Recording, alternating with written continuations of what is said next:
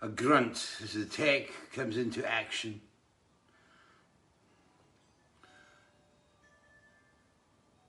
Videos. I'm here.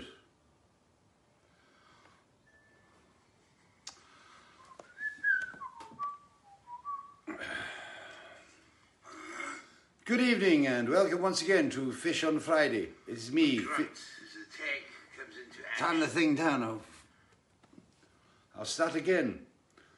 Hello and welcome to another Fish on Friday. It's Erdinger time. It's six o'clock, BST, and it's me, Fish, here, broadcasting to you. Mm. Shite week. Ah. It's like, as I said, Tuesdays are normally the bad days. Today it's had Monday. Monday came early. Monday was Tuesday this week. And uh, just rubbish, rubbish. Um, today I had a really interesting thing to do today. Was, um, just to show how hands-on we are. Uh, we had to um, we had to cut the pallets or the the cardboard packaging for the, the vinyl arrived today. 2,000 we got in today and it didn't fit in the garage. So we're I was unpacking pallets and stacking things today. It's that hands-on up here. It's that hands-on. I used to be in a big band, you know. I used to be in a big band. Um, couple of things. Uh, Simon Mostyn, I know you're out there. Um, a very happy belated birthday. Sorry, old man, man I missed it. 26, seemingly. So very happy birthday. Simon was the guy who introduced me to the Somme and to the High Wood. So he's especially in my heart.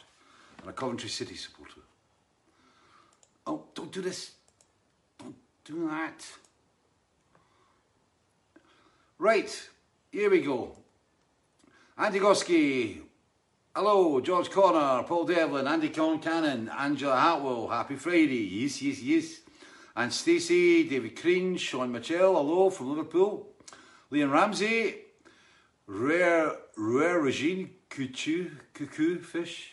Andy White, hello from a rather dull or something. Teresa Langston from High Wycombe, Graham Hartfleet, Michael Simmons, Jesse Ann McConnell, Tim Sycamore, John Tower from Arthur, Ontario, Canada, no less. Um, Rick Buscemi, West Seneca, New York. Uh, Andrew Evans, hi. Tony Horvath, hello, mate. Andy Ogeson, hello. Christian Drusen, Christchurch, yeah. Stacey Ann Kaylee Grove from Vermont. Jeffrey Dobbs, yes.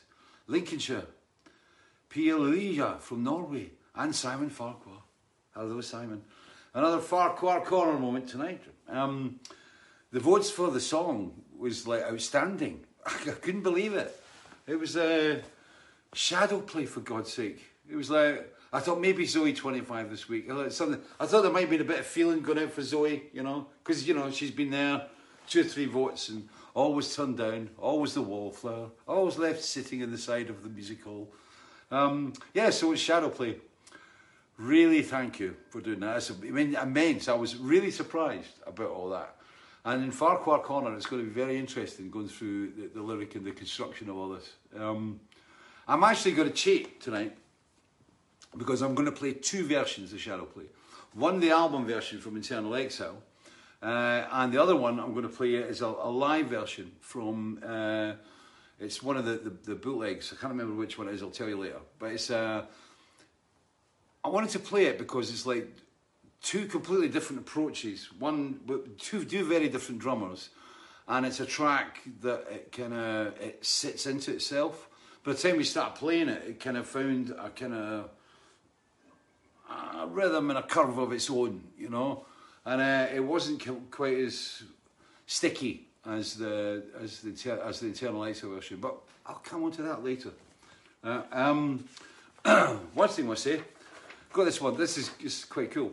Right. Hi Fish, hope you don't mind me dropping me a quick note. I was remembering you talking about Fellini on Fish on Friday. A few days later, I came across my copy of Amarcord. I'd forgotten what a great film it was. This led me to rewatching A Clockwork Orange, which again thoroughly enjoyed. The next day, I was moving some records and came across the soundtrack to Clockwork Orange. I was surprised as I was sure it was downstairs. I checked, and it was. Well, I don't know if this was a Fellini moment as I wouldn't have thought that until you spoke about those great films. It was like a click in the mind. I knew where the spare copy needs to reside. It's for you. And this is from Chris Paskin. This is great. He sent me up and I listened to it for the first time since I was probably about 14 years old or something, right? He sent me up. It's turned around, so it's like, it doesn't say that on it. It says Walter Carlos, Clockwork Orange, right? And it is an album from Walter Carlos. And this was kind of, I bought this when I was a kid. And Chris Paskin, thank you very much for sending it up because I, I don't even know what happened to my original copy of, of, that album. But it was Walter Carlos, later to become Wendy Carlos. And it's great. It's got all the sleeve notes on it, just like an old record, right? And um, there was one of the songs that, that I played when we were in the house the other day, and it was Time Steps, right? And Time Steps was seemingly the, the track that Walter Carlos sent to Stanley Kubrick because he was a big Kubrick fan. And he sent across, and that was kind of how he got into you know, getting the, the Clockwork Orange soundtrack. And Time Steps she scared me shitless. It was like, I remember playing it, I, I told you this story about another one when I played um, Tangerine Dream, uh, the Atem album, and I think it was Wahn, which means scream, right? And I remember playing that in an empty house, and my mum and dad were away on holiday, and I was left in the big house in Landfine in Glebe Street alone. And it was like this, and I turned the hi-fi right up, so because I was wondering about the house, so I thought I'd just turn that, and it was it freaked me out. And this song did exactly the same. Time Steps. It's such a creepy song. Uh, it's got a lot of atmosphere, a lot of atmosphere, and uh, but it was great to play this. It's got um, uh, uh, also, it's got a version of La Gazza Ladra as well, which was uh, played. It's all electronic, and I think that must have been kind of the first trigger for me for picking up La Gazza Ladra as the, the the intro for Marillion for when we decided. I think it was 80, 85, 86 when we first used it. I can't remember. Please send me a message if I've got it wrong. I'm an old man and I forget. Now, Stephen Asbury, Zoe. Yeah, sad, sad face. Um, Derek Murray, hello from HCV Jumbo Fair Player out in the Eastern Med near Israel. What? HCV Jumbo? Is that a boat? Mark Azzopardi, hello from Malta. Colin Howden, glad that Shadow play. Okay. Right. AI from Norm- Normanton, Craig Tipton, Roger Harvey. Uh, da, da, da. Yeah, like I said, the two versions. But yeah, but this album is just it's stunning. I don't even know if it's you can download it or what, but it's, but to have the vinyl was great. Thank you very much. So I'll put that away. Because that is the stack, the listening stack. Um, do a couple of rough ones. Prog Magazine. Here I am. This is it. I put a little message up on Facebook the other day. If you're um, uh, if you fancy a copy then the guys would love it if you bought a copy from them. You, there's a link on the Facebook page, and it says where you can buy like one issue or if you want to subscribe. The magazines are having a really, really tough time just now. Um, you know, you think that, oh, well, it's just because they've got to fill a lot of pages because there's no live reviews. But there's a substantial amount of revenue getting lost by a lot of magazines. And um, um, it's basically the live, the live side of things because promoters and venues and bands like myself you know, when you're on tour, you got an album out, you're, you're buying ads. And um, so they've lost a huge chunk. And they've still got journalists to pay, they've still got editorial staff to pay and all the rest of it. So if you fancy it, if you fancy buying a magazine, or get it, it is actually a good read. I mean, I was very happy with the interview. And Ian Mosley's in it as well. And what I really love about it, it's like, I'm like, like I said, it's my face on the front of Prog magazine. And I got Steve Hackett, like, you know, this the second gig I ever saw in my life back in, uh, was it, 75, what it was. Jon Anderson, yes, right? And Gentle Giant. It's like, I'm there with all my peers. And there's Emerson Lake and Palmer and Marillion, which is Ian Mosley, the drummer. And Lonely Robot, my old mate. Hello, John. Right? Uh, Peter Hammill, of course, Van der Graaf Generator, Dave Jackson, and Be-Bop Deluxe. And the Kairos, who I don't know. And Frank Zappa thing. But it was great to be kind of, you know, have my name with all those kind of appeals. It still blows me away sometimes, but it's uh, it's very cool. So if you fancy a magazine, and you get a free beard with it, get it. That was me uh, last week before the razor arrived. I had to do a um, I did a thing for Sky, one of those 80s programs, you know, ding, ding, ding, ding, ding, here's Fish Check singing Brilliant, blah, blah, blah, right? So I'm on Sky on September the 12th. I'll put it on Facebook when I'm actually on it, but it's just me picking some videos and things. And they're playing Garden of Remembrance, which is kind of cool. Um, it's, uh, but I had to do this, this video interview, um, and it was, and I ordered, I realised that I was getting way, way, way too Santa Claus. And uh, so I ordered a, a new kind of uh, beard trimmer, because the other one was screwed. It was like, you, was, you know, I was having to use WD-40 on the blades and they were kind of chewing at my face rather than kind of actually cutting through the silky hair that is my face. And um, so anyway, so I got it and it was I was waiting. I thought it was going to arrive on Monday, and the interview was at two o'clock. And I did the interview with the full the full beard, and then it was ding dong, Amazon at the door right after the interview. So next morning it was like right down, Shaun the Sheep, Shaun the Sheep. Talking about sheep. Talking about sheep. Oh, no, that's not one of them stories. I don't know if you noticed. I was on Sky. It was like you know the comedy bit at the end of the really sad, shitty news bit, the one that's supposed to cheer you up, right? You know, so it wasn't a dog, puppy dog, or a cat or anything like that. It was a sheep called Double Diamond, right? And this sheep was just sold in a Scottish market to three farmers, right? It went for what was it? I, I took a note of the, the, the number. £365,000 for a sheep, right? God, that's like Sunday dinner would be about, well, divided by four, four legs, leg on four legs. Yeah, I mean, that's a good, you know, a good 25 grand for a leg of lamb on a Sunday, you know. But no, it's not for eating, it's, um, it's for breeding. And this poor little ram right? Or it's a, a, a ram lamb. I don't know what that is. A ram, lamb, ram a lamb, ram a lamb ding dong. anyway, this lamb stroke ram, right, which has got huge bollocks, massive, really bollocks like in my life.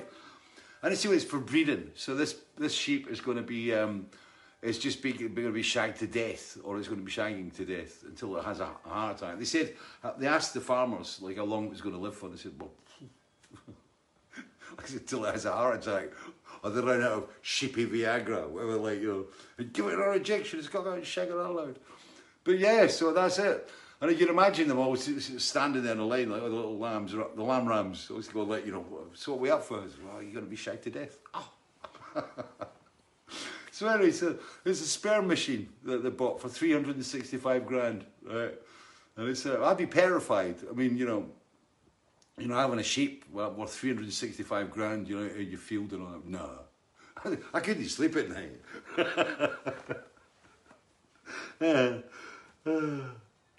so Barraclough High, Anderson, Riley, Romero, Tanya Wyman, yeah, Michael Simmons, uh, Jackie Lawler, you look a lot younger tonight. It's the light. It's just the light, you know. It's, the weather has been absolutely shite all week. It's been like, you know, the flagpole came down. Uh, the flagpole, we're not really sure. It missed the car by about six inches. Because I, I, walked out the front the front garden the other day and I was going, there's something missing from the view. And then I realised, and I was trying to find out what the wind direction was, and I went, the flagpole's gone. And I thought somebody's nicked it, you know. I thought, oh. Went outside and it had fallen straight down basically at the side of um, Simona's car. And uh, but it thumped off the, the paving stone and got a dent in it. So basically, we put it up with these plastic, white plastic brackets, and you know those deck chairs you, you always sit on. You know, uh, you know me, big guy, big fat guy. You know, deck chair down to the seaside resort, blah blah blah, sitting down, just about to drink your your Corona beer or whatever, like kaboom, it explodes. It's what that's what happened. Is that white plastic crap? Um, it's um, it just it's just melted in the the with the, the, too much sun and too much cold and wind. So anyway, the flagpole went, and I was really wanting to get up. So we'll try and find some metal brackets for it and get it put back up again. So, but that and, uh, and a terrible attack of uh, some sort of aphid on my red cabbages. That was a bit of a bummer this week. Um, so I went across to the dark side and sprayed it with something they used in Vietnam, I think. So hopefully it'll kill them all. bastards. Uh, so we've been getting on with everything else. Um, Andrew Hancock, a top. A top is a lamb ram. Yeah, very good. A top. Oh.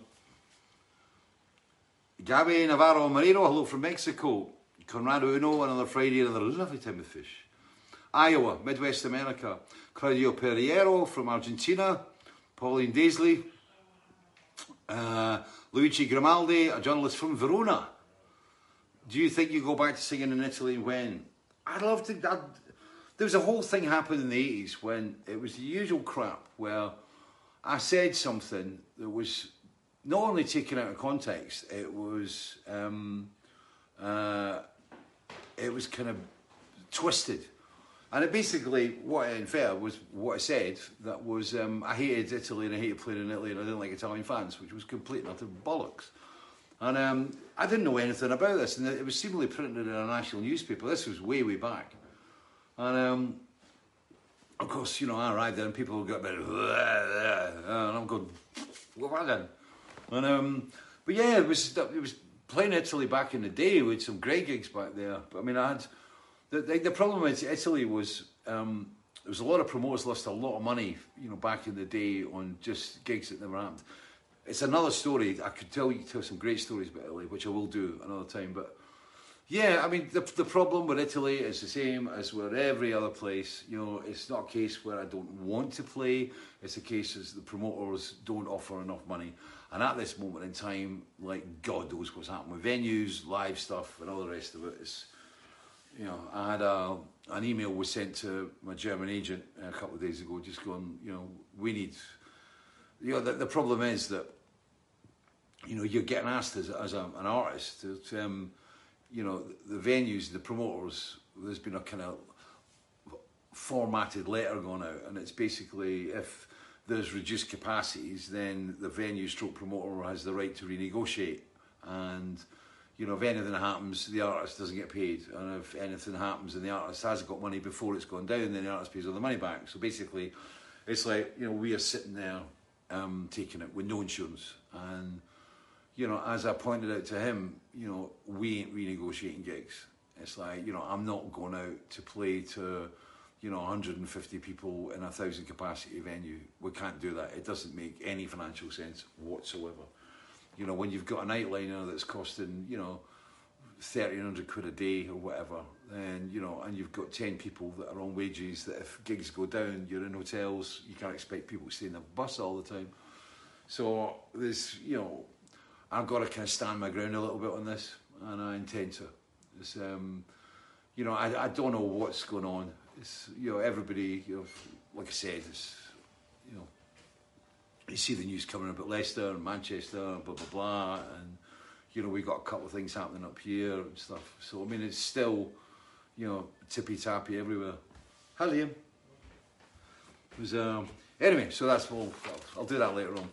Um the Erdinger tonight um I'd like to thank uh, Kevin Williamson for facilitating but um, this is from Gary Shepherd. Gary Shepherd, thank you very much for tonight's Erdinger. Um, please don't send any more. We have got a lot. I have. I did buy a lot in, so it's like this is great. But Gary Shepherd, thank you very much for the Erdinger tonight. Um, where are we? Uh, there's the 365 grand sheep. There's the lyrics. Uh, oh, here's a couple of questions. Um, Andreas Dahl, do you have any photos to post a picture of a rudely shaped turnip? Um, I don't have a photograph of a rudely shaped turnip, but maybe next week I'll have a photograph of a very rudely shaped kohlrabi. Let's see how it goes. Um, uh, Ray Rooks Fish, any stories about Freddie Mercury? Yeah. Uh, I'm not doing them yet. I'll do them another time. Like, you know, Cloud Mikalev Atar, do you intend releasing any other vinyl after Weltschmerz? Yes, I'd like to. The problem with vinyl is it's expensive to put together. Uh, having learned from the, the cut of Weltschmerz, when this half-speed mastering that we did, then I really want to do that with the, with the albums. But yes, I would like to put out the albums and put out the entire solo thing. You know, gatefold sleeves, so there's a whole run of them, and they'll probably have to be limited editions because I can't afford to invest in huge numbers. And I think, you know, looking at what we're doing with Weltschmerz has been really healthy. I think we're up to about uh, 1,300 albums, vinyl albums now, which is, is impressive, um, you know. But then again, I, I was told by a, a friend of mine, he's, he's, he's telling me about the youth of today. And simply the youth of today like to listen to the album on Spotify when they're going, about their daily trades. But uh, they prefer to listen at night on vinyl. So there you go. There's a little thing that's happening now. People listen to Spotify and buy the vinyl and listen to the vinyl. But, but yeah, I'd like to do it. I mean, it'd be it'd be cool to have all of all the vinyls together, and uh, you know, we tend to listen to a lot of vinyl here. I mean, um, it's just the last week we've been, apart from the Clockwork Orange Walter Carlos thing, you saw things. No. Graham Penny, would you consider playing Princes Street Gardens bandstand as a farewell? Um, when I hear Princes Street bandstand, a little shake goes through me. Um, we did a gig there. Uh, it must have been, I think it was 95. I think it was 95. And um, we were going to do a charity gig for the big issue. And we thought it'd be great, you know, and there was, I, I, I was basically promoting the whole thing. And I had myself, there was um, uh, Dream Disciples who were on my label were going to play. There was a couple other bands, I think, um, uh, Tam White, I think, was going to play it. And we set it all up. We did the sound check the night before and things. It was all pretty cool. And uh, the stage was set up, and I went to bed. And then I got woken up about six o'clock, seven o'clock in the morning, and there was people. I could hear screams down the phone, and basically what had happened was there was an absolute deluge, and. Uh, I looked out the window and it was just solid raindrops. I mean, coming down in their millions. It was just horrendous. And the front of the stage roof had collapsed. And the forecast for that whole day uh, was going to be complete rain. And I went into the bandstand and it was just a really awful, awful scenario. And um, and the whole event ended up just going down. And there was, I remember having an argument with the Dream Disciples because they were on about positioning and when they were going to be playing. And I'm trying to explain to them, it's like, this ain't going to be happening. And the whole event was shot and, and you know, we ended up in a bar. It was, uh, but it was a, a disaster. But that was the old bandstand, the Ross bandstand. And seemingly they're actually uh, um, they're, they're creating a whole new space there and designing a new bandstand that's more like a, it looks like a hobbit village. It looks quite cool actually. It's kind of grass on the top of the roof and you know it, it looks really really really cool. But uh, I don't know. It's um, I mean the thing is I've never ever been asked to play a New Year event in Edinburgh I've never been asked for a Hogmanay event I never get asked to play uh, any of the big festivals up here I, I, get offers to play festivals in fact I had one last week and uh, we're looking at it, but one of the problems is to go back to what I was on before. It's like COVID. It's um, we don't know. I mean, people are now saying June, July, etc., etc. And I, I, just get really nervous about you know going, yeah, I'll, I'll do the gig and stuff, but then, you know, th- this is the problem that we've got. Is that you know, for example, for me, I've got to phone up all my guys and find out if they're available and if they want to come out. And then we got to try and bring them all together and then put them in a rehearsal space and you know which is at this moment in time impossible. You know it would uh, you know just to have them them them set up you know bringing everybody together and bringing the crew up it's impossible. And then you got to put them in rehearsal and then you you but you can rehearse the band as we did last year but you know then you got to get the gigs and it's like you know having a band rehearsed and then waiting on gigs and you know, both getting blown out, getting blown out as happened in March. You know, it becomes an absolute minefield for us, and um, and it's it's impossible to plan, and uh, and you know it's great. I mean, the, the Proms is on, which is good. You know, they've got a socially distanced orchestra, but you know, our band's always been socially distanced. I stay as far as I can away from the bass player. Uh-huh. But yeah, I mean, my point is, you know I mean, somebody wrote an email to me today going, where do I get tickets for this? It's like, I wouldn't buy tickets, man. I wouldn't buy tickets for anything just now. I mean, um, you know, this, as I said, the February tour, it's got a huge question mark on it. And, you know, the other thing I've said is that um, I'll be absolutely straight with you. It's, you know, if any gigs go down next year, they're not being replaced, you know. I mean, if a tour goes down next year, it's not going to be bumped on. It's going to be, everybody's going to get refunded because I, I cannot keep on, I cannot keep on with this, you know, jumping, you know, months ahead and stuff. And you know, I have to do a farewell tour. And if this next, if the 221 tour falls out, then the next tour will be my last, right? And if the autumn, if the European tour at 221 falls out, my final tour will be in 222. 222, 222. Yeah, 222. So um, that's it. So that's from the, the fish's mouth, that is. Marcin Kujawa, greetings from Poland. oh, and I sent a link to Double Diamond, the world's most expensive sheep. Yankee, hello. Hoog Bookers, of all the drummers you had on the albums, which do you prefer the most? I don't know. Um, Craig Blundell done an absolutely brilliant job on Weltschmerz. Um, and I was astounded at his playing. I mean, incredible player. I mean, I, I saw him just a few nights before he came to do the, the, the drum sessions here in the studio. And I saw him with Steve Hackett, and he was outstanding with Steve Hackett. But I mean, Craig, I mean, I was, I was, uh, um, we were emailing just the other day because was, I think he's going to be doing an interview in Prog magazine about Neil Peart. And, uh, and he was asking, but I mean, you know, Craig got hit badly by the, the Steve Hackett tour going down. And um, I mean, that was months and months and months of work. Just went off, you know. Gustavo Carola from Argentina, Roddy McKinnon, Philly and Nick, Stephen Aarons, hello. Philip Weitzen, I was at the Prince's Street gig, soaked to the skin, but you were still great, thank you very much. Fish and water still works. Graham Allen, P. Gibbons, hello. Pete Fuller. Pete, is your birthday, Pete? Any chance of a happy birthday sing song? Pete Hudson, I remember you playing on top of Waverley Market. Yeah, I did. That was an acoustic thing, I think. Um, Yeah, yeah, yeah. P.E. Gibbons from Canada. Mark Palmer. Hello, Mark. Oh. Mandy Brain. Sean Mitchell. Fishstock 2021. Seemingly they're doing up the Haddington Corn Exchange. And uh, I was really pleased with what they did the last time. And they changed the acoustics and put some acoustic drapes up, which, because that place was just. In fact, one of the, the bootlegs I heard came from Haddington Corn Exchange. It sounded huge. And it was. Um, because it was just such a, a massive chamber. And uh, but they dampened it down, and it's a lot better. But to be honest, Haddington Corn Exchange, it's like I've never seen such a waste of a building. Right?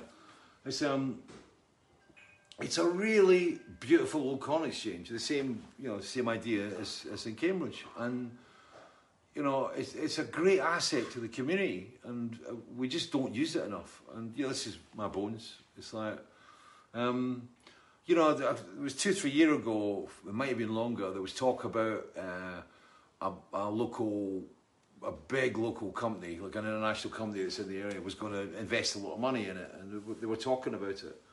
And, you know, I, I kind of got involved at the time, and, you know, and I, I've seen some amazing places. I mean, Exeter, down in Exeter, um, the gig down in Exeter is a perfect example of, like, you know, how you run a, a, a community gig you know, where you've got an art gallery with local artists, you've got a coffee bar, things where people can come in, you've got a multi-functioning space, which you see in Holland and you see in Germany and lots of places that we play in. And, uh, but I mean, Britain's so behind in venues. I mean, you know, you, you play Holland in some of the best venues in the world are in Holland. I mean, just the way they're set up, the the I mean, not only from the, the tech specs, you know, where you've got amazing speakers and, great stages that are all changeable and da da da. You've got the microphones. You, I mean, they're, they're amazing. And then the space, the, the, the, the crowd space is the proportion towards the stage and the hall is is you know like Tilburg 013. I love that venue, and I was sad to hear uh, of my friend Hank uh, the other day that it's struggling a bit, and um, it's uh, but I mean the thing is, like you, like I said, you go to Holland, you've got catering, you've got clean rooms, you've got showers, you've got, You got space to kind of chill out. It's, it's great for touring bands. Any musician who's watching this, who's ever played to Holland, is, is nodding his head going, and then you come here, and some of the places here, I mean, even kind of the, the, the bigger venues are shite. You know, there's no investment in them, you know? And, um, you know, there's no personality to a lot of the venues. And I, I like gigs with personality. personality. And, uh, like I said, Exeter uh, Phoenix is, is classic. We did Lincoln Drill Hall was another venue we played on the Fishheads Club tour. I just went, wow, the Cambridge Corn Exchange works really well. But that's what I would love to see in Haddington is, is like see the Corn Exchange and, and see it taken and, and having cinema there so you don't have to drive or get the bus all the way up to some you know massive cinema you know have talks in cinema have somebody come on and introduce the movie play the movie and you know but you still have you know space for as I said exhibition space you've still got kind of um, um, like um, market spaces and as far as you know bric-a-brac and da da da but getting involved but investing the money but it needs changing rooms it needs dressing rooms it needs offices it needs a space, you know. It can't just be a box, you know. And uh, I'd love to see Haddington College Exchange kind of developed along those lines. Um, I mean, speaking at this moment in time, when you know, so many venues have got question marks over them, you know. But it's my little pipe dream. It was. You? Ian Platt. My nine-year-old son asked what I'm watching. He says, I'm watching fish. He said, he's a, he's a man, not a fish. Yeah. Richard Hall, good evening from Winchester. Barry Kitchen, Reedy Kemp, Ed Dufresne Low from New York. I watched you at Hamilton Town Hall in some place in Sauchiehall Street. Hamilton Town Hall, yeah. Yeah, it slipped up the timing, but I know you're on about. We're moving into half past. I'll take another, I'll, I'll deal with a couple of ones here. Um, Chris Hallwell, do you still get asked to do any acting? No, I've not been asked. I was about a year ago. I was asked to do an indie film, but I was I, I was too busy at the time. But I mean, you know, acting. I mean, character actors. You know, I mean, I mean that's where I'm, I'm going to be at. I mean, my knees are not suitable for action hero work anymore. My days of stunts are long gone. And um, but yeah, I'd, lo- I'd love to do character stuff. I mean, yeah, I'm up for doing it, but I mean, I don't have the experience I should have, you know, and I get r- really nervous when I'm in front of camera when you when I'm reading lines. I mean, you know, even when I'm on stage, I've got to like you know have my lyrics in front of me, but um, you know, so it's I get I get kind of stressed. But I mean, I've said before, right? You know, acting great if little things come up and they work in the time that I'm doing. I mean, I actually. I got my royalty check from Emtage and Hallett, uh, my, my agents, well, I never see them anymore. Never, we don't talk or anything like that. I just get my royalty check set up. And uh, so I got my royalty check up set up from Emtage and Hallett. And uh, I was absolutely blown away. Well, blown away by it. It was um, for um, it was for a, a rerun of Young Person's Guide to Becoming a Rock Star and I had the princely sum of one pound and fifty-two pence. one pound fifty. So yeah, that's why you know I didn't really follow acting. Uh, you know, it was kind of. I don't think I could have kept the, the roof over my head with, with my, acting gigs. So, uh, but one pound and fifty-two pence. Can't even buy a half pint with it. But it was very nice of them to send them send it up to me. Very nice. I'll buy, I'll buy a chocolate bar.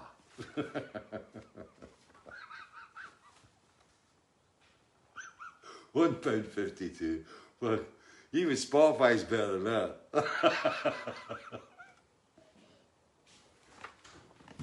I went in. I went in and told my mum. He says, "We're all going out for a slap up meal tonight. Royalty checks coming from my acting career." Share a fish finger. uh, uh, see what else there is here. Just find Fish, do you have any superstitions? Um, that was from Darren Mills. Uh, not really. Um, I wear green underpants when on a on a on a Hibs game day. Uh, I don't wear any colour of the opposition, um, any colour of the opposition at all. Like we play Kilmarnock, I won't play anything blue. Like you know, the blue buff would not be worn, would not be worn on, a, on that day. Be a, that'd be a green, it's a green buff day. And we've got Aberdeen on, on Sunday, which is a big game for us. If we, if we can beat Aberdeen, which is kind of, I think it's going to be a score draw. But um, if we do, if we beat Aberdeen, we were sitting joint top of the league with Glasgow Rangers at the moment, so uh, or Rangers, and um, it's um, yeah, so it's not dizzy. Uh-huh. We're doing okay, and we managed to keep Martin Boyle this week, who's our uh, Australian forward. Who's I was really happy we kept him. But yeah, so superstitions. I mean, you know, on, on Sunday I'll be wearing nothing red. It'll be green. Everything will be green. Uh, on gigs, um, I don't, you know, I don't have like I must enter stage left or anything like that. Uh, um, no, I, I, actually don't. I can't think. Darling, do I have any superstitions? Uh, no. Is this? Does, No. does everyone do on stage before we go out? I can't remember You anything. hug each other for good luck. Oh yeah, yeah. One of the yeah, one of the things we do is, is we've done this for a while. Is that we all kind of we all have a group hug, right? And um, so everybody gives every other member a hug. Member hugs. Hug? A silly person I can hug. Oh. And, um, yeah, remember hugs and handshakes. But yeah, that's what we used to do before we go into, on stage, just at the side of the stage before we go on, everybody hugs each other.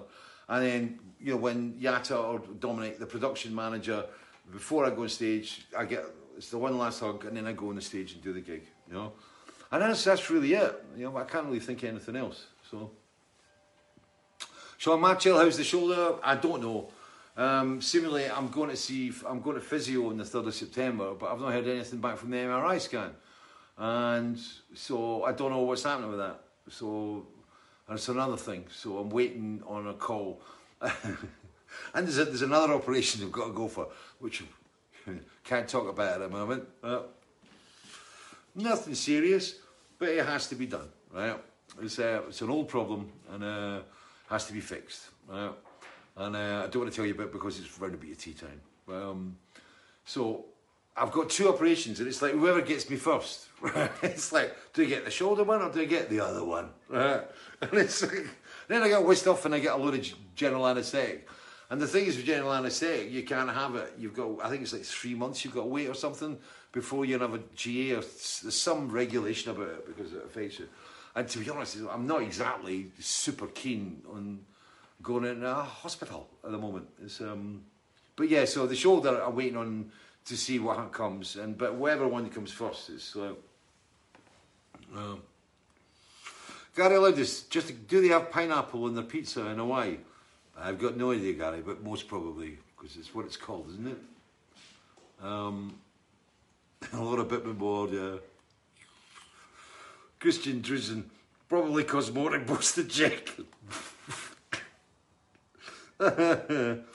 I, st- I still get I still get occasional royalties from Taggart and uh, and things like that or um, Rebus. I still get you. Yeah, you, Raptor checks have come in. It's three pounds this year. Uh, no.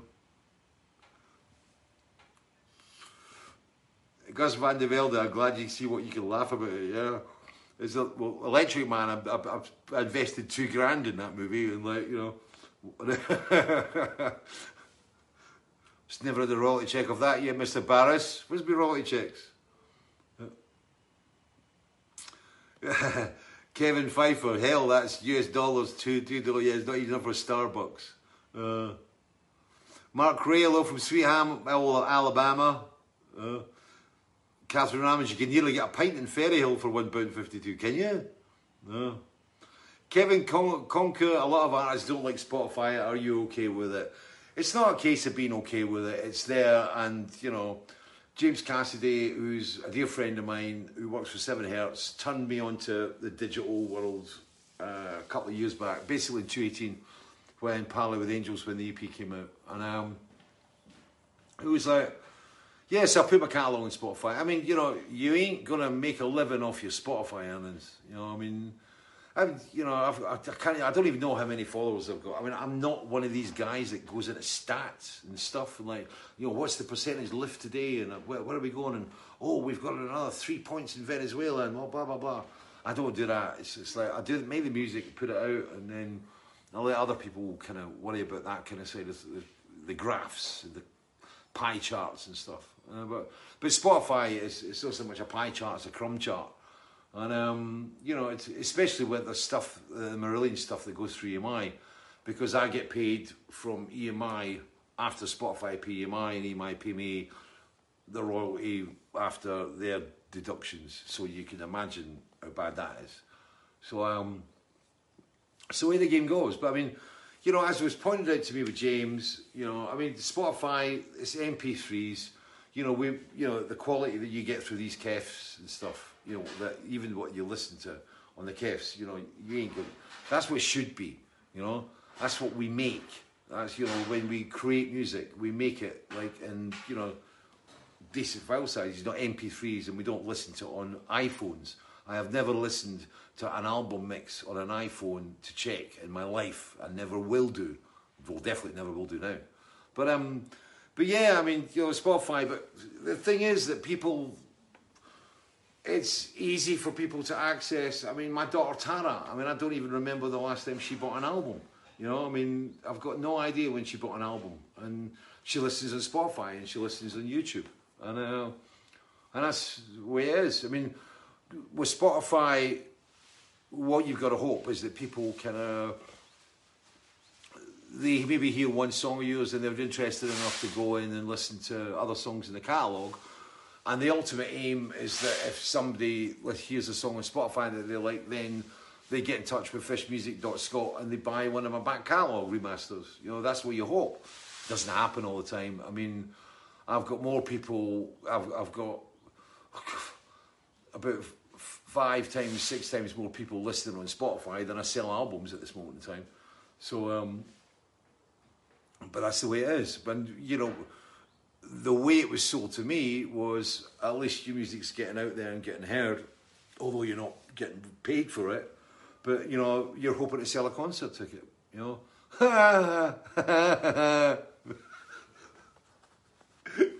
yeah. So that, that's the whole thing about. Um, you know, it was something I think it was Steven Wilson. He had a, I heard from Steven that it was, it was like he was he not happy about Spotify and he went for it and he suddenly he was getting offers to play festivals in India. And um, and that's kind of how it works. It's like you know you're hoping that you, there's enough people listen to it. They might not buy your albums, but they'll buy a concert ticket. But oh dear, yeah, there's something badly missing in this equation at the moment. Lauren hello, salut. Kevin Slade, Hello from Wilco Suzanne in Germany. Hello, Sabina Brignall. Good, good Abend, Simona. Somebody said hello, hello to you. Sabina Brignall says hello to you, my darling. What? Sabina Brignall says good Abend, Simona. Good Abend. she says good Abend back. Oh. Andrea Healy, yes, thank you very much for the brown bear coffee. You sent me up a gift voucher, and I'm sorry I never responded to you, but thank you very much for that.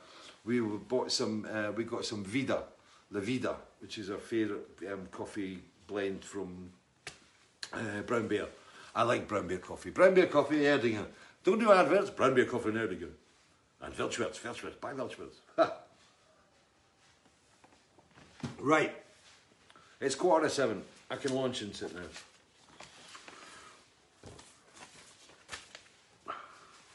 Shadow play. I'm going to be perfectly honest with you. Uh, it's not my favourite song. Uh, I thought it was it was a, an overwrought song. It was um, the idea originally came from what the whole drum part when I was working with Mickey. It was a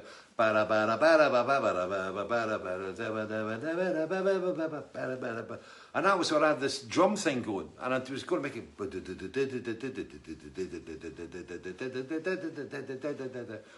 And that was kind of that was what I sold to Mickey.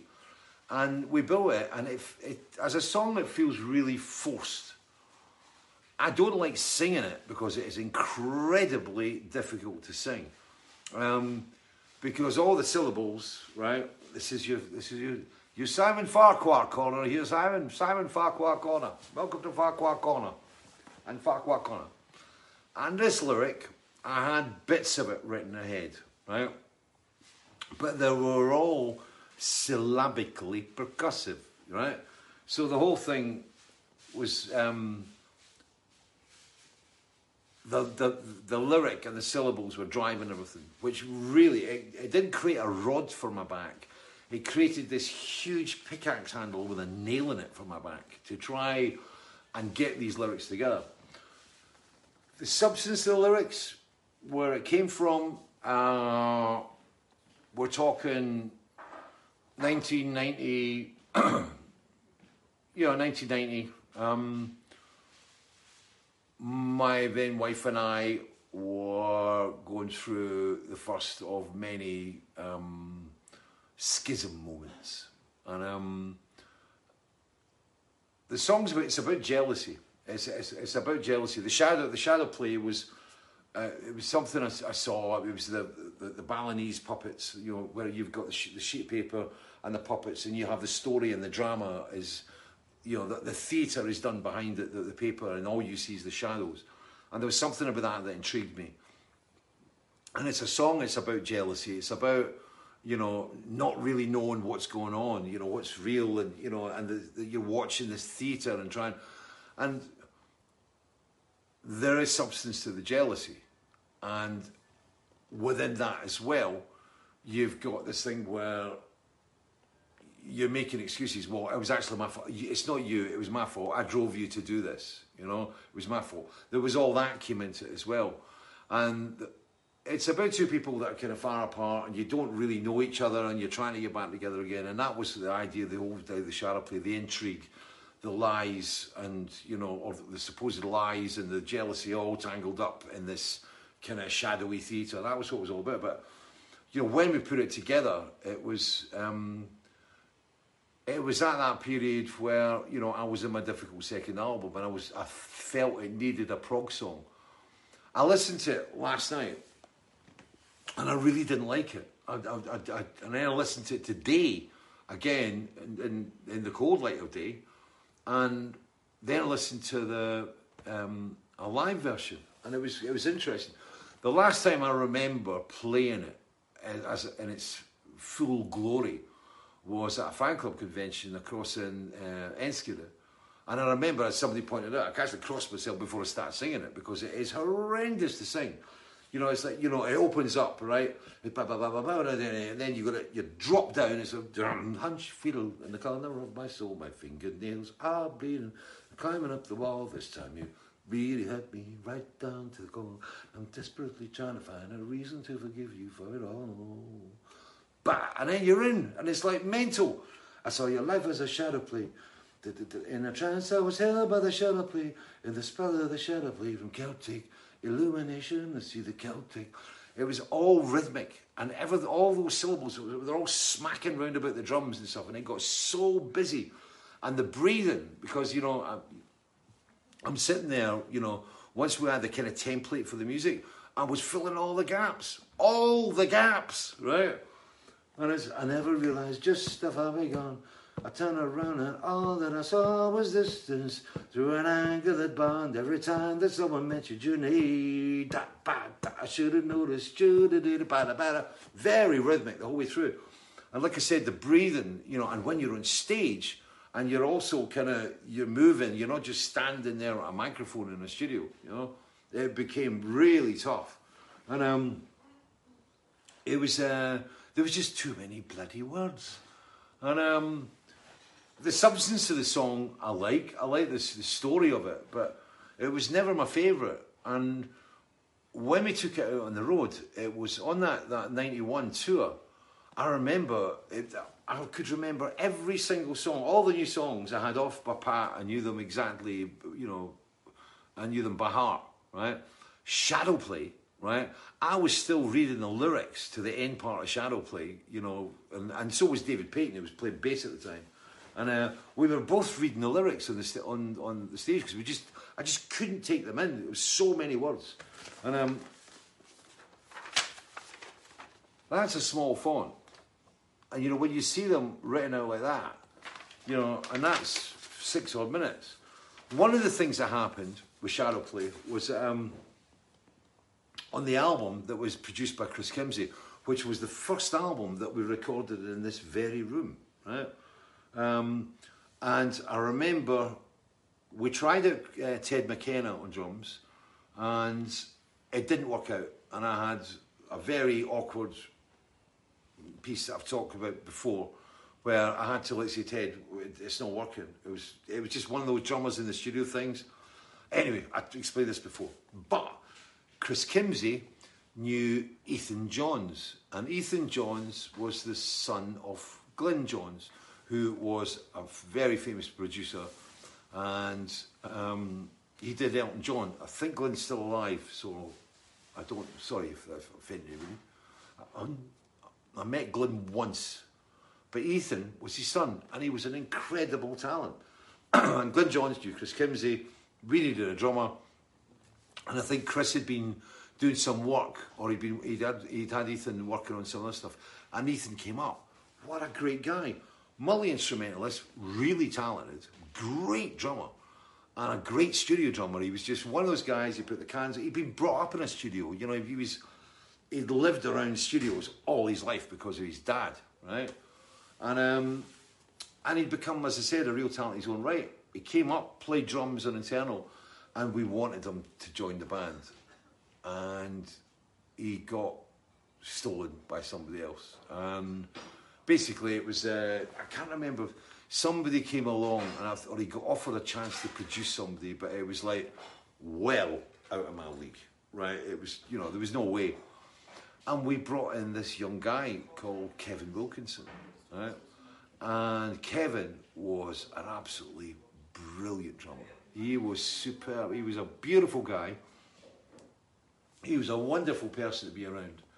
And uh, in fact, I might tell you the story after we've done the live thing. But um, but yeah. So Ethan did the drums in the studio, and in the studio it was we hadn't loosened up. I mean, this is it's one of the things that happens. You know, when you, you record something, you're playing it in the studio, and you get used to that dynamic. And you know, Callum Malcolm always has a go at me when I'm singing. They go, "Look, cut down in the Springsteen. Just turn the Springsteen down," because it's like you know, live. I love the live expression. You know, and like. Ah, you know, and you know, getting the emotions going. But in, in the studio, you've got to turn the emotions down. In the same way as when you work on a camera, you know, as an actor, when you work on a theatre theatre stage, you act big.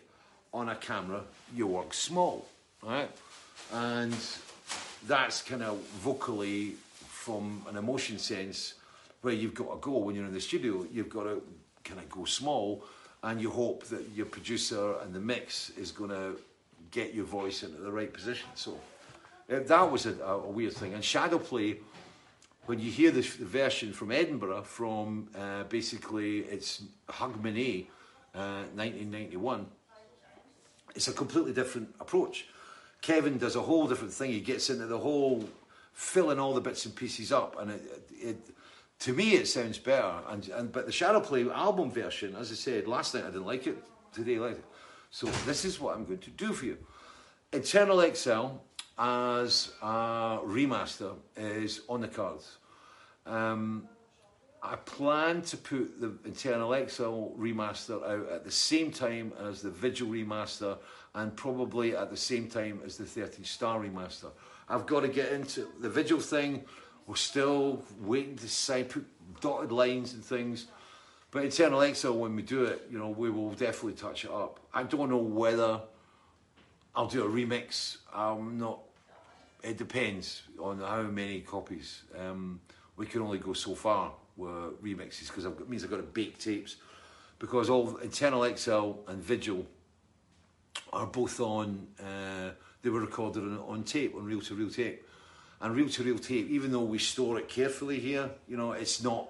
You know clinically controlled, but you know, it's not damp. It's you know kept at a reasonable temperature, but you still have to bake it, and you still have to put it in an oven, and you take it up to a temp certain temperature, so that basically it's all to do with the glues and things in the tape, and it basically hands them all off, and then you can take it around. Then you're going to transfer all that across the digital tracks and things.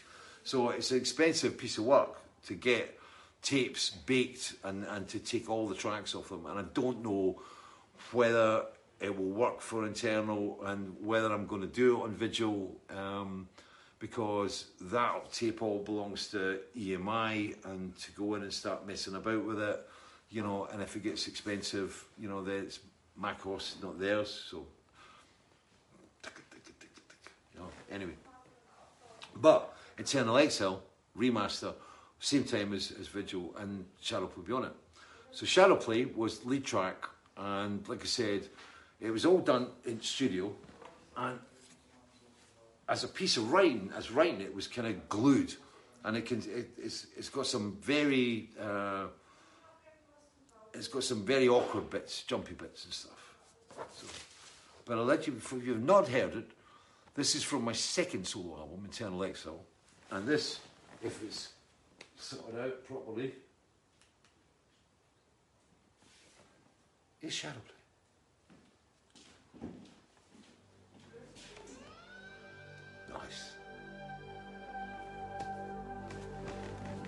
Knitting needles at the ready.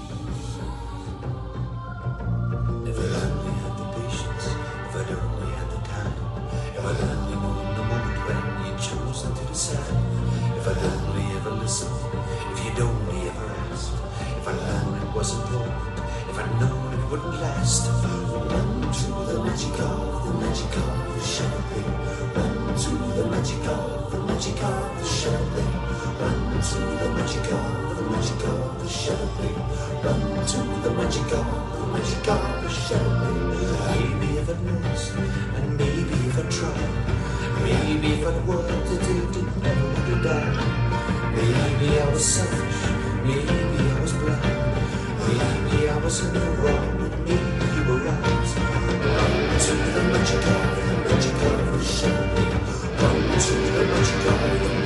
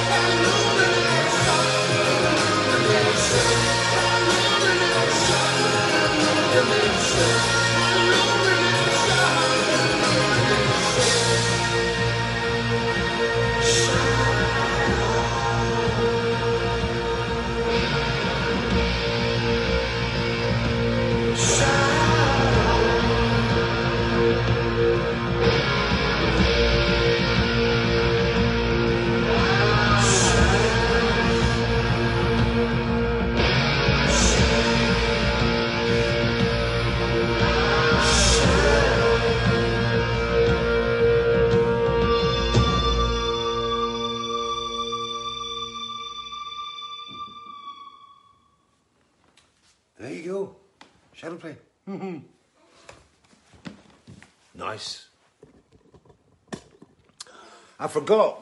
Yeah, I forgot. The backing vocals in that were uh, Marion Cairns, who did some gigs with us way back. Lovely lady, who's uh, Australian. So if you're watching Marion at some point, how do you do that, eh? Well, um, it was. I hear about this elements I like in it. Uh, the, the end always seems really joined on to me. To me, my Farquhar Corner moment. You know, it's it's a song I wasn't particularly. I wasn't happy with, as you can see. You know, I think it's a good song. I don't think it's one of the best, although you I can tell from the votes, that you guys love it. You know. Um, I used to love shadow play when we had it in the medleys, and we used to cut bits at end, you know, ba ba ba ba ba ba ba, ba and then do that. And I think we had tongues. Tongues was attached to it. It was on one of the Polish electric sets that I'll have to get sorted out as well. Um, it was uh, Kirsty Hampton. It's Kerouac. Kerouac. Well, but what I've got to do now, I've got to immerse myself in tech open. And this is um, this is a version. This is the one for uh, Whom the Bell Tolls. So this is a version from.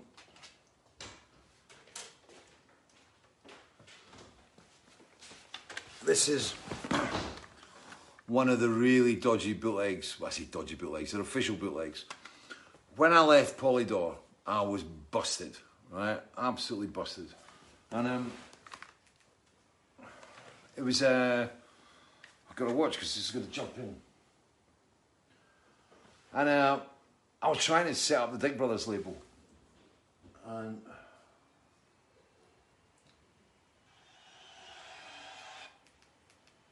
Nothing. Would you like? Right in.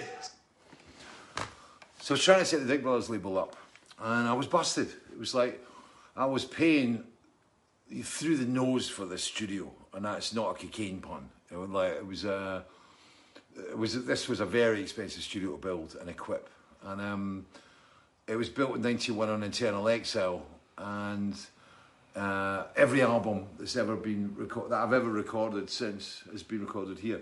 But what happened was when I left the, the label in '93, and uh, basically I had no royalties. I and nothing was coming in. Everything was getting soaked up with the studio. And what I did was I did these official bootlegs. Um, I, I, I mean, I was getting bootlegged to hell anyway. I mean, Marillion had been bootlegged for years and years and years. And, you know, we never make anything. The musicians never made anything of them. So what I did was we did these bootlegs. So I could pay the musicians extra money for the live stuff, for live session fees, and and I could get these out and sell them. And these bootlegs, there was a whole, there was five or six of them. They came out in the Mask of the Mask series because what I did was I licensed them to somebody in Holland who was a bootlegger, and then I bootlegged the bootlegger, and uh, he put the Mask out, and then I put these titles out, and they've all become rather expensive on eBay these days. Um, it's uh, they've become collector's items. This one is called For Whom the Bells Toll, and it was Edinburgh Playhouse, New Year's Eve, 1991, and that band was Frank and Robin, and drums Kevin Wilkinson, bass was David Paton, and Mickey Simmonds was on keyboards. It was a great band, and uh, it, was a, it was a fun band at that time as well. Um, and on that, on New Year's Eve, I remember we, the only reason I wanted to play New Year's Eve in Edinburgh, it was my gig. I wasn't asked to play a Hogmanay event.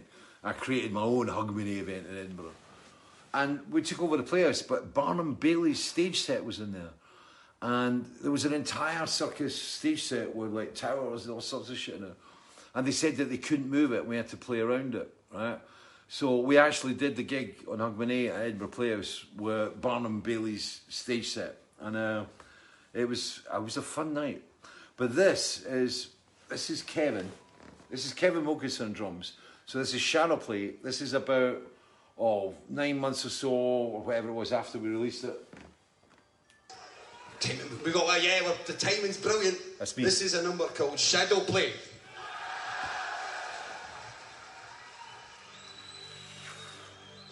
Whole different vibe in the drums. For drummers out there, this guy, Kevin Wilkinson, was stunning.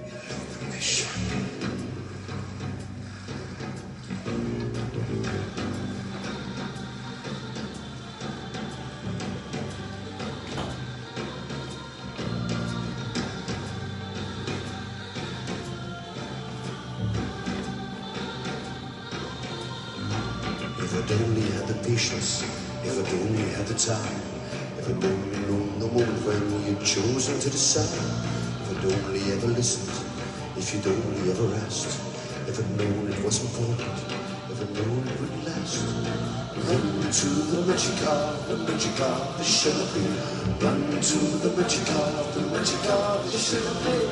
Run to the magic of the magic of the champagne. Run to the magic of the magic of the champagne. Maybe if I'd noticed, maybe if I'd tried, maybe if I'd worked at it, never get it died. Maybe I was selfish, maybe I was blind, maybe I was in the wrong and.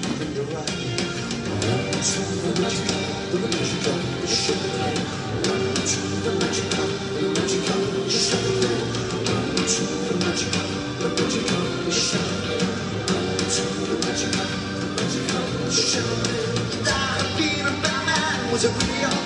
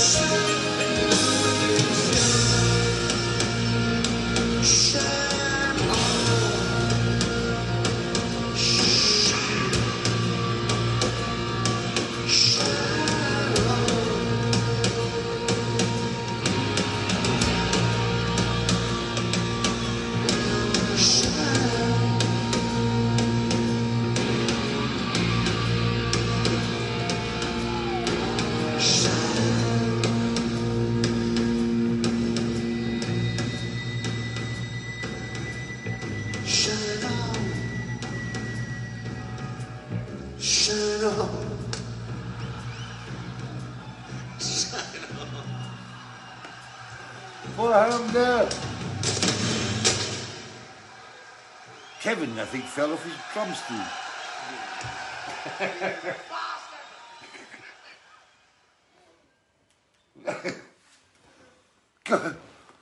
I can't even, I can't remember what happened then. It was a Kevin moment. Kevin was brilliant. Uh, it was uh, my favourite, my favourite Kevin story, right? This is really, this is great. When I was a kid,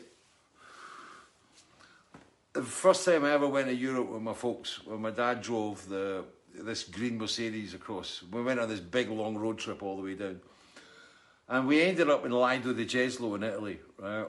And um, it's Lido di Jesolo for those who don't know it. It's, it's near Venice, right? It's on that kind of Adriatic kind of vibe, right? And uh, it's a huge, big holidaymaker town. It's just full of holidaymakers. And we stayed in this place, and uh, I had a great time as a boy. I remember the sun and like beach balls, and I remember Italian girls. I was only about, I think I was 12 at the time, and I remember, I think it was the first time I fell in love with an Italian girl. And um, And we had a fantastic time, and we drove all the way back and stuff. Lido di Jesolo was part of my kind of when I was a kid, you know, Lido di Jesolo, and we were doing a tour, and uh, Yatta sorted out, and we were kind of we were um, going to have a day off in Lido di Jesolo, and I'm going fantastic, sun, sea, sand, beach, you know, margaritas, you know, day off, Lido di Jesolo, Italy. It was March. And uh, and the tour bus pulled up in Lido di Jesolo, right? And the only people that were in Lido di Jesolo at that time were painters, decorators, and people that were basically repairing hotels from the winter damage and stuff, right? It was awful. And uh, there was nothing open, right? There was nothing open. and we had this, this day off in Lido, and we got a football, and we lost the football after about 20 minutes. Somebody kicked it, and it got take, carried by the wind because there was this immense wind that was blowing down Lido the Jeslo main street, right? That you kind of walked like that.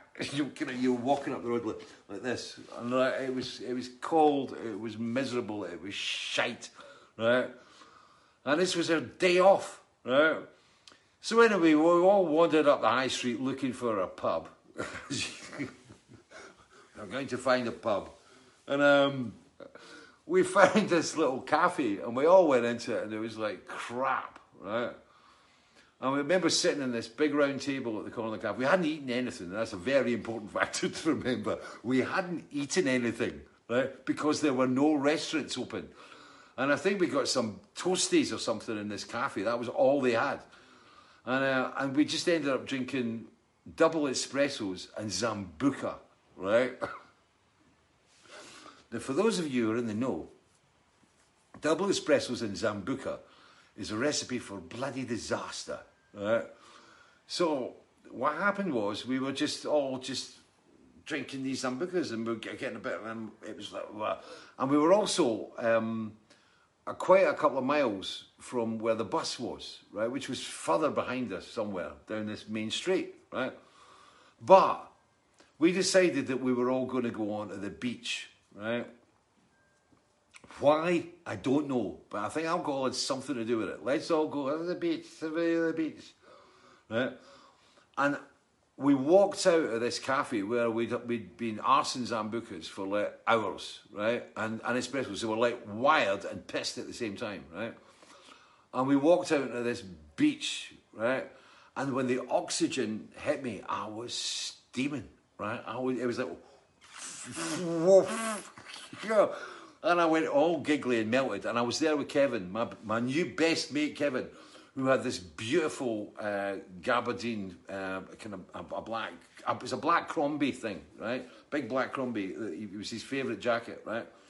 And um, and we walked on the beach, and I was absolutely, absolutely steaming. We all were. And Kevin and I are trying to walk out, and the wind, we were walking against the wind to, to head back towards the bus, right? And we started walking, and we were falling over in the sand and laughing. And I remember I was there was Kevin and I behind this overturned rowing boat that was lying on the beach, and we're behind it. And I was putting together a special cigarette of with Afghani black in it, right? And Kevin and I trying to put this thing together, watching Robin Yatta and Mickey, I think it was, trying to unchain a boat because they decided to row to Albania, right? That was what went into your head with like too much somebody. They decided to row the boat to Albania and they were trying desperately to get this boat into the water where there was, I mean, they would have lasted seconds, right, in this water. So we all kind of split up. Kevin and I wandered down, right, and it was like, and the wandering was like that. It was you know, the two of us falling over and laughing. I just remember I was, I was in agony from laughing so much with Kevin, right. And I remember we, there was they had a, a concrete sea wall. It was basically to stop the sand going into the sea, you know, so all the little kids in them could play in the sand, and it would always be there. So we're standing on this wall, and there was about a two foot drop down to water, right? And Kevin and I, we were desperate to have a pee, and Kevin was standing about uh, four meters away from me, socially distanced, right? Because it was windy, right? So it was like Tadger's out into the water, like, and I remember looking at Kevin and him looking at me, and I'm looking at Kevin, right? And I'm laughing, and, and he's laughing, and I went and I nudged him like that. I did, I did a kind of like a nudge movement, and he fell off the wall into the water. He wasn't deep, you know, but it was he was kind of what the tide was going out and he fell in. So his Crombie's covered in salt water. It's also covered in sand. Then we start walking down and it's getting darker and darker and darker, right? And we didn't know where we were. I mean, we were off the main drag, so we were on a beach and we had no kind of no signs. And it was like, we just saw a big red light on the top of some hotel or other. And for some reason, we started following the red light like the three kings of old, right? Or the two, two, two pissed up kings of old. Follow the red light, yeah. ah. And I remember we got further down the beach and we, we couldn't move. We were laughing so much we couldn't move. And Kevin and I were lying on our sides and we were trying to have a pee on our sides, right? And then Kevin threw up all over his Crombie jacket. And it was like, and he was covered in vomit and sand and so on, laughing his head off, right? And in fact, it wasn't Mickey that was in the band, it was Foz that was in the band. I, I got that wrong. Because we walked, we said, we've got to find, get back to the main drag. You, we must find the bus. Got to find the bus. I must find the bus. And we walked through this piss soaked alleyway up onto the main drag. And we walked out the main drag, and there was Foz crawling in all fours down the high street line of the Jeslo of his mind, crawling along the floor, crawling along the roads. And, and we left him, they go, you're, you're right, Foz. Oh, all right, all right, right. And Kevin and I staggered along. And I remember there was this, there was a, a bit, there was a bus stop with about six or seven people opposite, right? And we, we shouted to them in, in our best Italian, do you know where the bus is, right? And they all pointed like that. Five of them all pointed like that to this double-decker bus. And they must have been dealing with all these, this flotsam and jetsam of roadies and band members heading back, steaming to this bus. And uh, there was just this, the double-decker was parked in the middle of this big space, this big empty square, right? And uh, we had to put Kevin to bed. We had to get his jacket off and kind of wash it as much as we could. And I remember putting him in his bunk and he, we just left him there and he was just laughing, just laughing his head off in the bunk. and then we went to this restaurant and, and it was, I, I was very, very drunk. And we, we drunk, I had an argument with a waiter because I asked for Chardonnay and he delivered me bubbly stuff, which was Italian Chardonnay, and I didn't want that. And then it all got a bit fractious. And then we, I just remember getting on the bus absolutely steaming, and we drove that night. That, that night, we didn't stay in line with the Jesla night. It was a day off stop, and we drove up to Linz in, in Austria to do this gig in Linz. And I've, you've never seen so many evil, deep, desolate hangovers as were evident that morning when everybody piled off the bus. And we got into this Linz dressing room and just everybody just grabbed a space and slept. And everybody was just, it was like, it was a mess. But I remember because I lost a lighter that Frank had given me. Right, he gave me a really good Zippo, and I lost it somewhere on the beach, and somebody else had lost something. Right, but it was like that beach in Live the Jeslo. It was the worst day off, one, one of the worst day offs I ever experienced. Right, and it's one of my fondest memories of Kevin. So it was you know, just him laughing. You know, just him, absolutely, the two of us, absolutely hysterically unable to move, laughing, lying on the sand covered in vomit. So, and Kevin, yeah, and then, you know, as somebody pointed out, Ethan Johns went on to join Mike Peters, and Kevin was supposed to come out with me again, uh, was that after the Suits album, and because he was with me like all the way through that tour and, and hung about.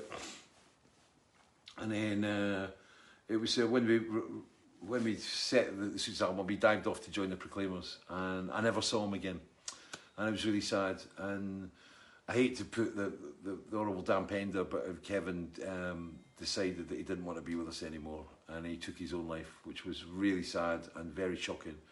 And it was like we just kind of. Uh, Robin was one of the last people to see him, and, and James Cassidy went with James, and he was just a phenomenal drummer, and it was just a really tragic loss, and it was just it was a terrible way to lose the man. But that was Kevin, I love him dearly. God bless you, Kev. Uh, well. Kevin Pfeiffer expresses Sambuca and oxygen, duly noted. Yeah, be very. ca- Sambuca is evil. I'll tell you a great Drambuie story another time, right? Drambuie. It's those liqueurs, and like, and if you, and then in the morning when you when you wake up in the morning, if you drink a pint of water, you're immediately pissed again. This is double whammy, right? Znero letter, greetings from KSA Karlsruhe. Yep, yep. Uh, Syed Ul Hassan Bukhari. Christian Dusen, be amazing documentary how you go about remastering your albums. Callum Malcolm remasters the album. He's got, all, he's got all these little magic boxes and tricks and stuff. And it's incredible what he can do, you know, just from basics. Uh, Jeff Kiefer, thanks. Um, Tim Sycamore, Warwick Sarah, uh, Ray Rooks, Mandy Brain, yeah, Ray Rooks, What a Rife, Andy Stacey. yeah, it was cool, it was cool. Let me go and find our questions. 25 past. Uh, da, da, da. Is there somebody else I need to say thank you to? There's, um, sure, I've said happy birthday to Simon. Gary Shepherd, yep, done all that, done all that. Uh,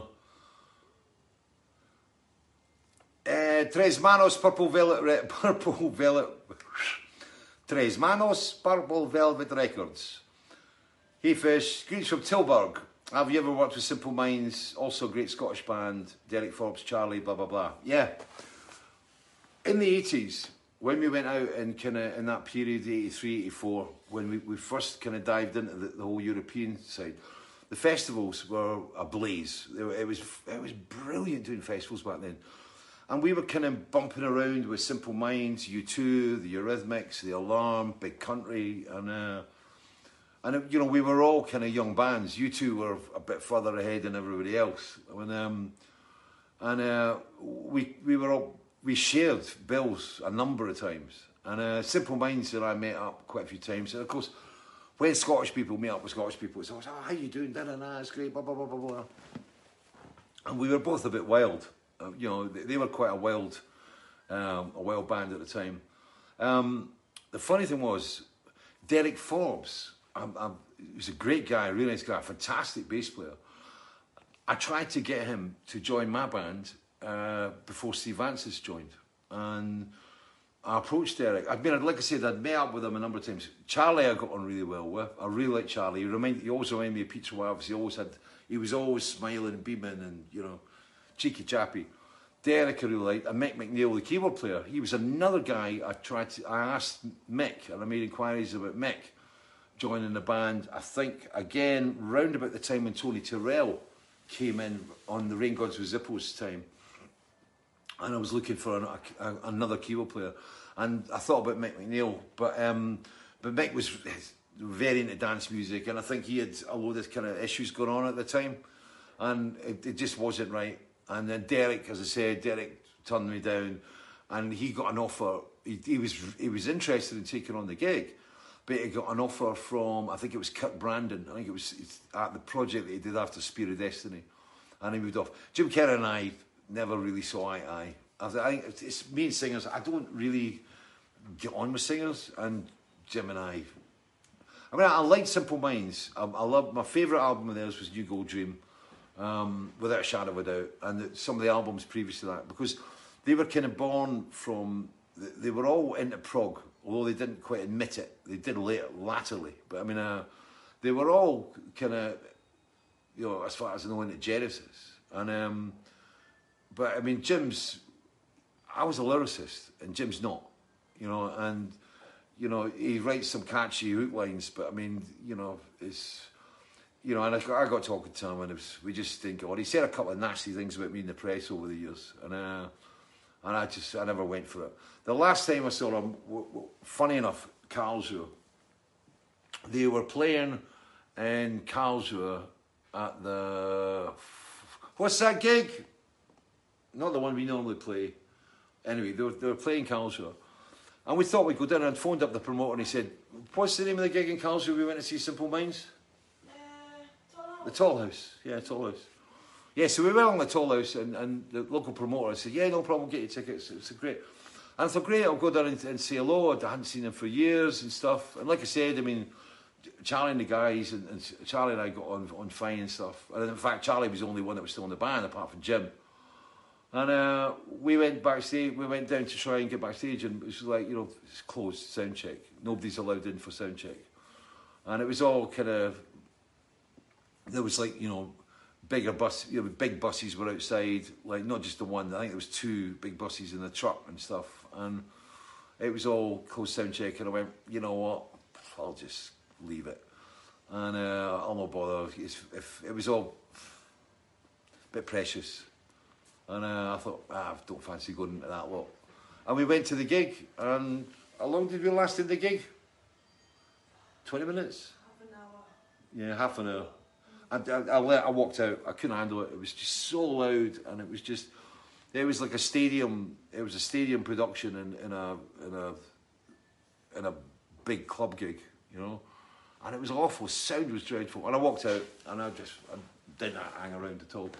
But yeah, so I mean, back in the days in the eighties. But I mean, and I saw him a couple of times. But I mean, Jim was just kind of he did Jim, and like I don't kick about with you know pop stars and stuff. It's like not my thing.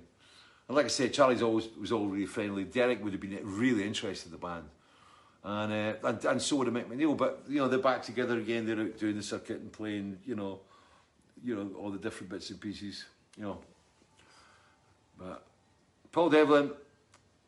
Claude Potvin, hello Stevie Welsh, Drambuie Shakers, great way, yeah, Drambuie, Drambuie Shakers, Champagne Slammers, Drambuie and Champagne Slammers. Now there's a, that's, that's hammer blows to the head, that is, Drambuie and Champagne Slammers. Sarah Thomas, hello from Brazil, Ray Rooks. Piero Sazavara, you going to write a book with your stories? Yes, someday there will be a memoir if I can remember them all. Uh, Nook Niffles, or the other I'll, I'll buy. Huh? Simon Farquhar, know we all used to drink slanty while drinking rusty nails. Lectures got my rusty nails. Do you know who I introduced to rusty nails? Suzanne Vega. Now that's shocked you. We were in Gothenburg, right? And uh, got to watch this one. It was uh, we were playing Gothenburg and we had a day off in Gothenburg, a day off in Sweden. Ka-ching! And we were staying in this hotel at a casino. And I remember John Arnison, the manager, got very, very drunk. And um, he was on the casino tables, and I was, and basically I'd gone into the, I'd gone into the hotel, and it was like at that period where the band and I weren't socialising. You know, we just we weren't. You know, it was it wasn't a good time. And uh, I went on and I was reading a book. I went with a couple of the crew guys, and uh, I was reading a book in the bar, and this guy comes up and goes, "Hi, how are you doing?" It's some Scottish guy that I knew, and he ended up. I think he was tour managing Suzanne Vega, right? And she said, "Oh, Suzanne, said, you, you should be up there." So Suzanne came across, and we sat down, and she went, "What are you drinking?" And at that time, one of my little drinks of choice was a rusty nail, which is whiskey and drambuie, right? It's a lethal drink. Be very careful, children. Right? Be very careful. And uh, so I turned to Suzanne Vega. She goes, "What's that?" And she went, "Oh, that's really nice." And we got steaming on rusty nails, and uh, I had a great time. And we all ended up. It was about ten of us ended up in, in one of the rooms playing. I was really into Pink Floyd, and like it was like, "Ah, yeah, Dark Side of the Moon." She's going, "Wow, take it off, take it off." And uh, seemingly, she used to um, she used to dance in bars in, in New York way when she was very very young. And one of the things she used to dance to was Dark Side of the Moon, and she says she hates it. And um, anyway, we got very very drunk, and I was left with a bunch of crew guys in the room, and it was uh, very very messy indeed in Gothenburg. And the one thing I remember is that John Arnison uh, was rolling about with piles and piles and piles of chips, and decided that he was going to buy everybody champagne. Very nice of him, right? So John bought all the champagne for everybody, right? And he went to cash in his chips, and he had piles and piles, buckets and buckets of chips. He had about ten quid's worth of chips. Each one of these chips was like kind of like a minute, um, you know, point zero zero zero, and it was like masses of chips that made you feel really good. But he actually blew about 300 quid on champagne after winning 10 quid, 15 quid at the roulette table, which was nice. Sorry I did the fast show stuff, but it's like my missus and I, Simone and I, we started watching the fast show, and uh, I hadn't watched it for years, and um, it suddenly starts creeping in to you. As we had, we did a tour. Steve Vantsis and I were talking the other day on the phone, and he was saying we had this tour where everybody spoke fast show. It was the entire band and crew. We just it was all fast show language. Everything was fast show language. I love the program, and so we started watching it again, which is really cool. So. 25 2. Rogela Elizalde from, oh, missed it. From down Chile way, Paraguay. Yeah, Paul Devlin. Oh, I'm losing this feed. Jeff Kiefer, yeah, I know what you mean. Uh, John Watson's favourite Simple Minds album, Street Fighting Years. Ah, didn't get off on that. I like the, the, some of the experimental stuff they did. American, uh, the, the track Amer- Ameri, Ameri, American. That was pretty good. I picked it up in a, in a record store in the village in New York. I think I got a 12 inch single of it, which I've still got somewhere in there. Uh, Raymond Van Dijk, what do you think of Simply Red? Nah. Um, Noor Effels are the other albums coming in vinyl. I said that before earlier on in the show. It's like I'll, I'll have to check. You know, I think I have to do a limited edition thing with a vinyl and I have to see where it runs. I mean, one of the problems is that yeah, we're in lockdown, or we're not lockdown, but you know, we're dealing with this COVID thing, and we're dealing with, um, you know, people who are losing jobs, people who can't work, da da da. So you're very aware that, you know, there there isn't there isn't the money out there as well. And I think you know you have to be respectful of that. And as somebody's quite rightfully pointed out, it's like. You know, we'd love to buy an album, but you know, there's a mortgage to be paid, and I completely relate to that and understand that. And um, so that's another thing we've got to watch. It's like, okay, there's no touring, uh, you know, any indoor touring. I mean, assuming that the February UK shows aren't going to happen, right? And which we don't know yet. You know, again, part of the big question mark. So uh, you, you've got to be aware of, you know, if you're putting a lot of product out, then you've got to sell the product. And if people don't work and people have got more important things to do, things to do with the money, then you, you got to be very wary of that. You know, it's, like I said, I mean, everything is, is changing so much that it's, it's, it's fluctuating. You know, um, you, you, we got to be careful. As, and as far as, you know, we can't start extending ourselves either, you know, from here. So, like I said, we've got the Weltschmerz album coming out, and the plan is to put these remasters out. But, you know, the remasters, yeah, the vinyl might be a touch too much. I don't know. So, I will gauge that next year. It would be nice to be on a tour when I've got the vinyl out because I do appreciate that postage charges are horrendous. They are they annoy me, you know. Eh, But there's nothing we can do. We're kind of regulated by a Royal Mail and the click and drop thing we have. So, I mean, if I've got the vinyl out, it would be great if I was on a tour, which means we're carrying the vinyl and it's easier for people to pick up without having to pay the postage, which was the idea for the March 2020 tour when we had the script for Jester's Tear vinyl. And um, I, I sent a message to Lucy as well just last week, and they're talking about the Fugazi remaster.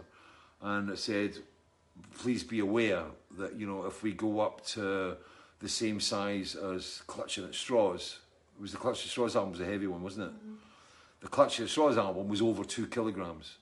And for two kilograms in the post, it's just, it's a nightmare. And I've just said to Lucy, can we please think about this and try and get the, the keep the, the weight of the vinyl product below two kilograms so that it doesn't go into like stupid money, right? And um, so we just have to see where it goes. But like I said, I'd love to do it. I mean, and personally, I'd love to have you know my whole solo collection on vinyl. I mean, what this this Vigil was done on vinyl originally. Eternal Songs for the Mirror was done on vinyl back in the day. Uh, Suits was done on vinyl. That was the one. Have we still got Suits vinyl left? No. No, we've not got any left. We had suits on, on vinyl.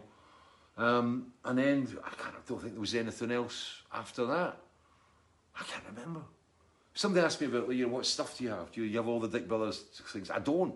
You know, I said on an earlier programme, I guess if I give it away, it's like, you know, somebody comes to the house, you go, yeah, take this, have this, you know.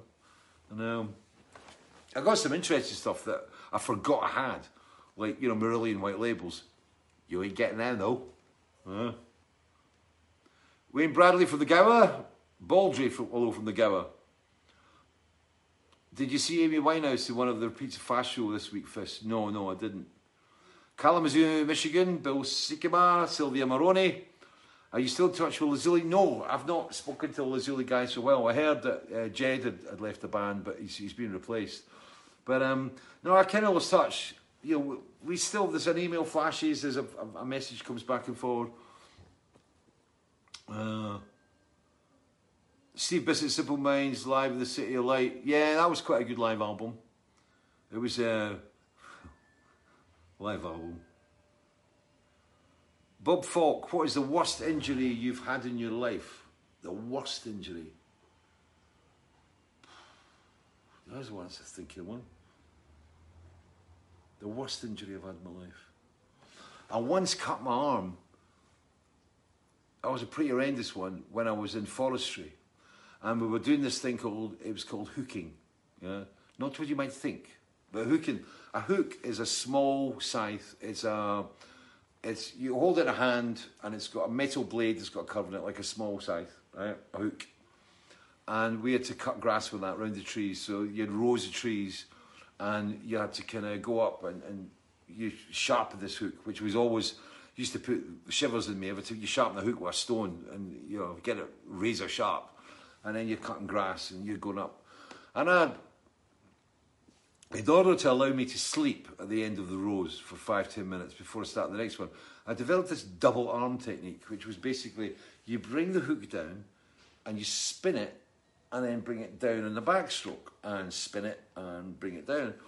And I could do, I could, rather than one stroke, one stroke, I was going, woof, woof, woof.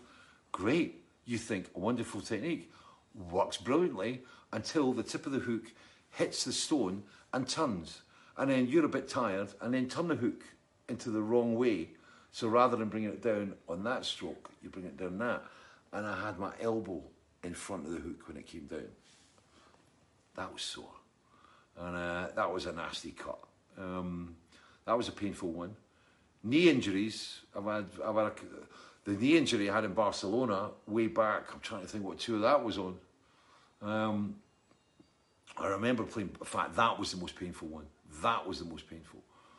And we're in Barcelona and we had a bit of an afternoon with uh, Tom Vantsis, Steve's dad, and uh, drinking. He had this stuff called, we call it Argumenti, right? And it was very, very high potency um, rum spirit made out of, I think it was uh, coca beans. So you had a double whammy again, right?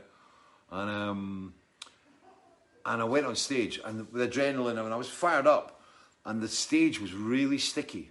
And I was wearing I had sneakers on, I had training shoes on and I remember doing a spin and on this beer Coca-Cola sticky stage my training shoes stuck on the floor as my entire body went round my knee right? And I felt every ligament go pop in my knee. And at the time I didn't feel it because I was so full of adrenaline and uh, argumenti and I remember going across the yacht at the side of the stage and just saying, strap it up. And we had to, like, he put on these massive straps on my leg just to hold my knee together. And luckily, the next gig we were playing was in Grenoble in, in France, uh, Grenoble, France. And it was a ski place. And there were knee specialists there, and we'd dial ahead.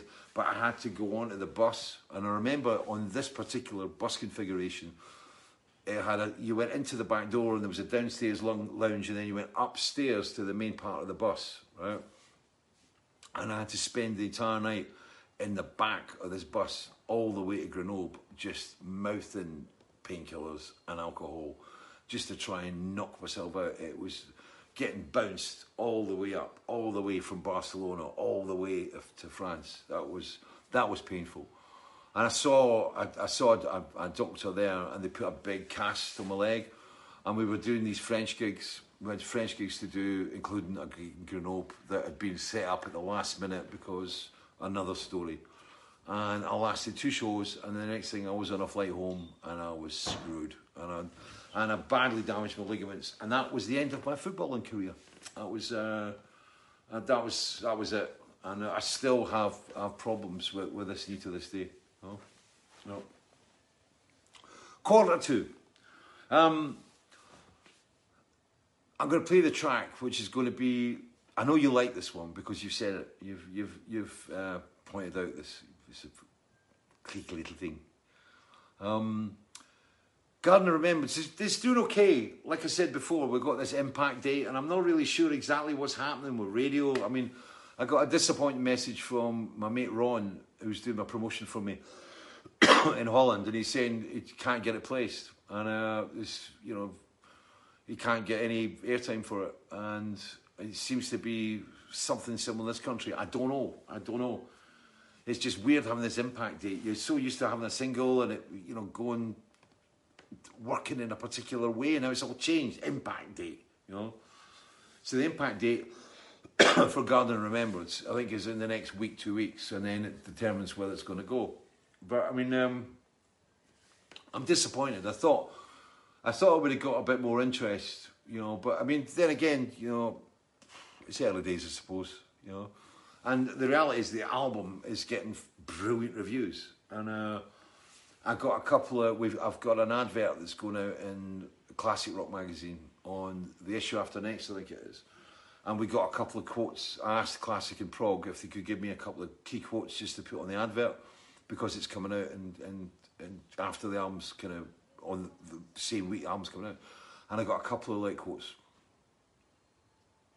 Very good. So the album is doing exactly what I hoped the album would do, but the singles are not doing what I thought they would do at this moment in time. But I live forever in hope. Somewhere out there, somebody is going to go, This is brilliant, and play it all the time, and it's going to do what the single's supposed to do. So, without any further ado, this is the one you like. It's been. This is coming out on September the 11th. And we're going to go back to the old trusty vinyl again, folks.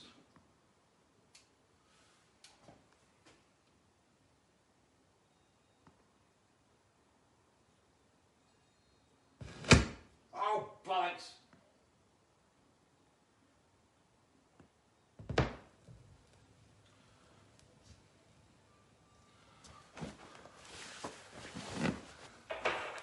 This is the one I This party's over.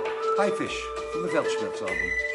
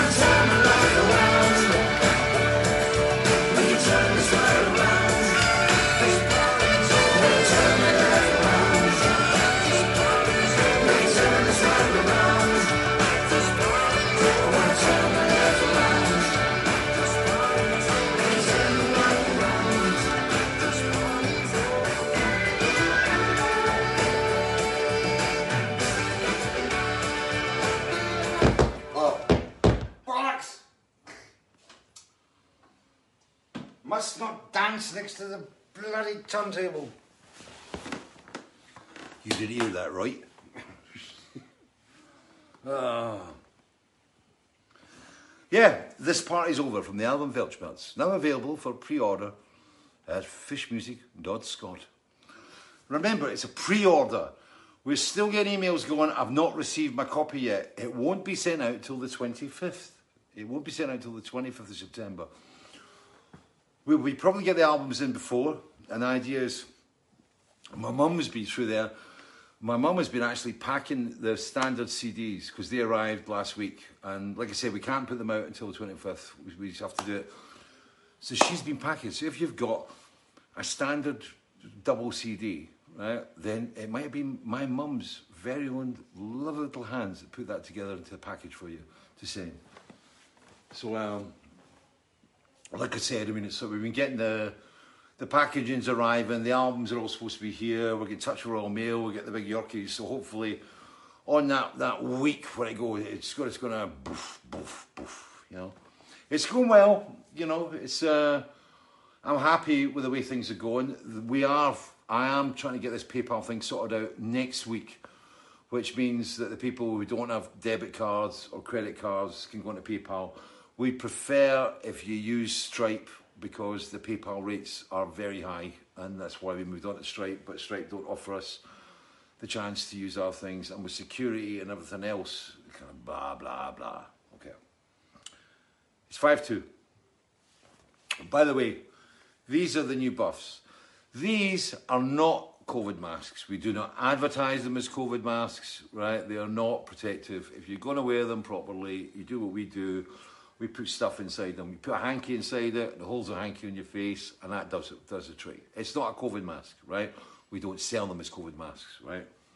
So, but you know, we're here again. I mean, uh, it was uh, interesting to see this week. Um, you know, the schools have been back in Scotland for two weeks, and then, bam, it was what was it, fourteen teachers or something in Dundee, and then there was nine teachers the other day, and you know, immediately, um, our first minister said masks on, you know, in, in high schools, which I think is very wise. You know, bottom line, um, I know I'm, you know, preaching a lot to the converted here, uh, but uh, you know.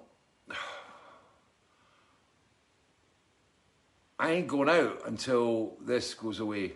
I mean, I'm stuck. As I said, you know, I was sending emails to people saying, you know, we have to make decisions. You know, as you know, all the musicians. I mean, I, I, I think back to like, I tried to imagine earlier on what it would have been like, you know, having just done the script for Jester's Tear album and about to go out on the big tour, and somebody going, stop, right?